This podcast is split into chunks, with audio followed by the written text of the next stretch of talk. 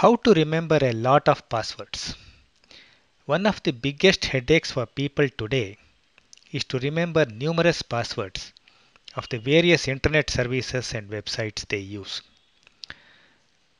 Long ago, there were only a couple of internet sites like Yahoo Email or some other website that you would visit occasionally and you could easily remember a few passwords or you would have kept the same password for every site for easy remembering.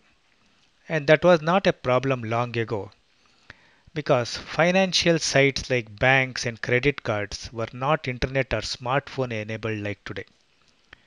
But using the same method today is dangerous with all the hacking and spoofing every day that we encounter from dangerous criminals.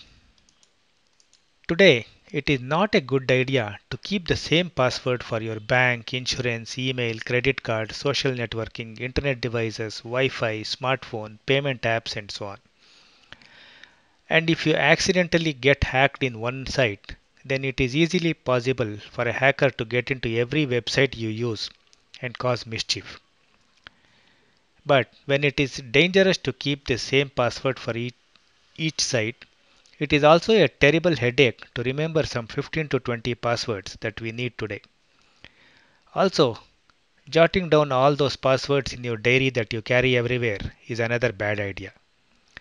And if you forget the password for one site, then it is another cumbersome method to get it reset. Also, all service providers nowadays force you to use a combination of letters and numbers as passwords. So what do you do when practically every service is now internet enabled? To solve the above problem, I have devised a simple method to help you remember a lot of passwords. While this still doesn't prevent brute hacking by experts or your government snooping on your internet activity, it is still possible for you to remember a lot of complex passwords with my method. I will now explain how to create a sample but complex password that you can easily remember for a site like Yahoo.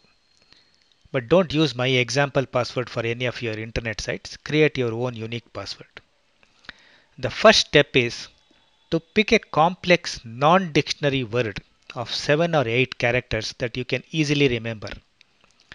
For example, let us use a word called Vekamore V-E-K-A-M-O-R-E, which is a non-dictionary word and has no meaning. Now, keep this word as a constant. Next, add short forms of the various internet sites to the end of this word. For example, V-E-K-A-M-O-R-E-Y-H, where YH stands for Yahoo. So now you have a combination of a complex word plus the short form of the particular site or website in your password. But wait, your password is still not complete. Next, add a 4 or 5 digit number at the end of the above word. For example, let us choose 1952. So your complex Yahoo password will now be VEKAMOREYH1952. Now this completes your password. Similarly, you can add GM for G, Gmail, FB for Facebook, TW for Twitter, and so on to Vekamore to create complex passwords for each. Now, for example, for Gmail, this password will be VEKAMOREGM1952. And for Facebook, it will be VEKAMOREFB1952 and so on. Now you can easily remember this. Now all you have to do is to remember the word called Vekamore, V-E-K-A-M-O-R-E and the four digit number like 1952 and the short forms of the various internet sites you use. And now you have an easy formula to remember your password for every site and for all other internet sites that you use. As an added security measure, you can split your passwords into two different categories. One for financial, another for non-financial and use two complex passwords. For example, for all the non-financial websites, you can use VEKAMORE as the as the uh, constant word. And for all the financial sites, you can use some other word like PIKINARE, Pikaner, and use a separate number like 1432. So you now have to remember only two words, Vekamore and Pikaner, and two four-digit numbers, which you can easily note down in a diary, and so nobody will know what what these words and mean numbers mean. As a secu additional security measure, you can also register your cell phone number on all the sites in their security settings. So in case your password gets locked out of your service provider, you can always get an SMS to your registered phone and get the password unlocked. I hope this method greatly reduces your password headache now.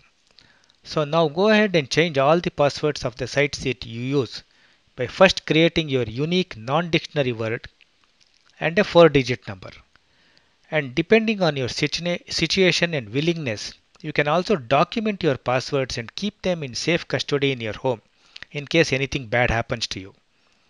Finally, we can end this episode with a quote by Clifford Stoll who said, Treat your password like your toothbrush.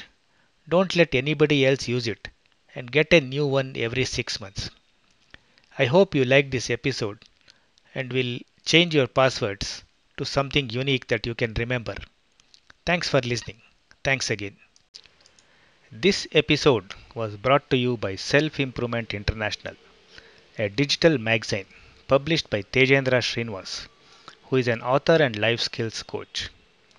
This magazine is font optimized for reading on all Android and Apple devices, Kindle Reader, or your web browser. This means you don't have to pinch and zoom to read the contents. You can buy this magazine on Amazon Kindle, Apple Books, Kobo, Maxter, Google Play, and several other ebook retailers.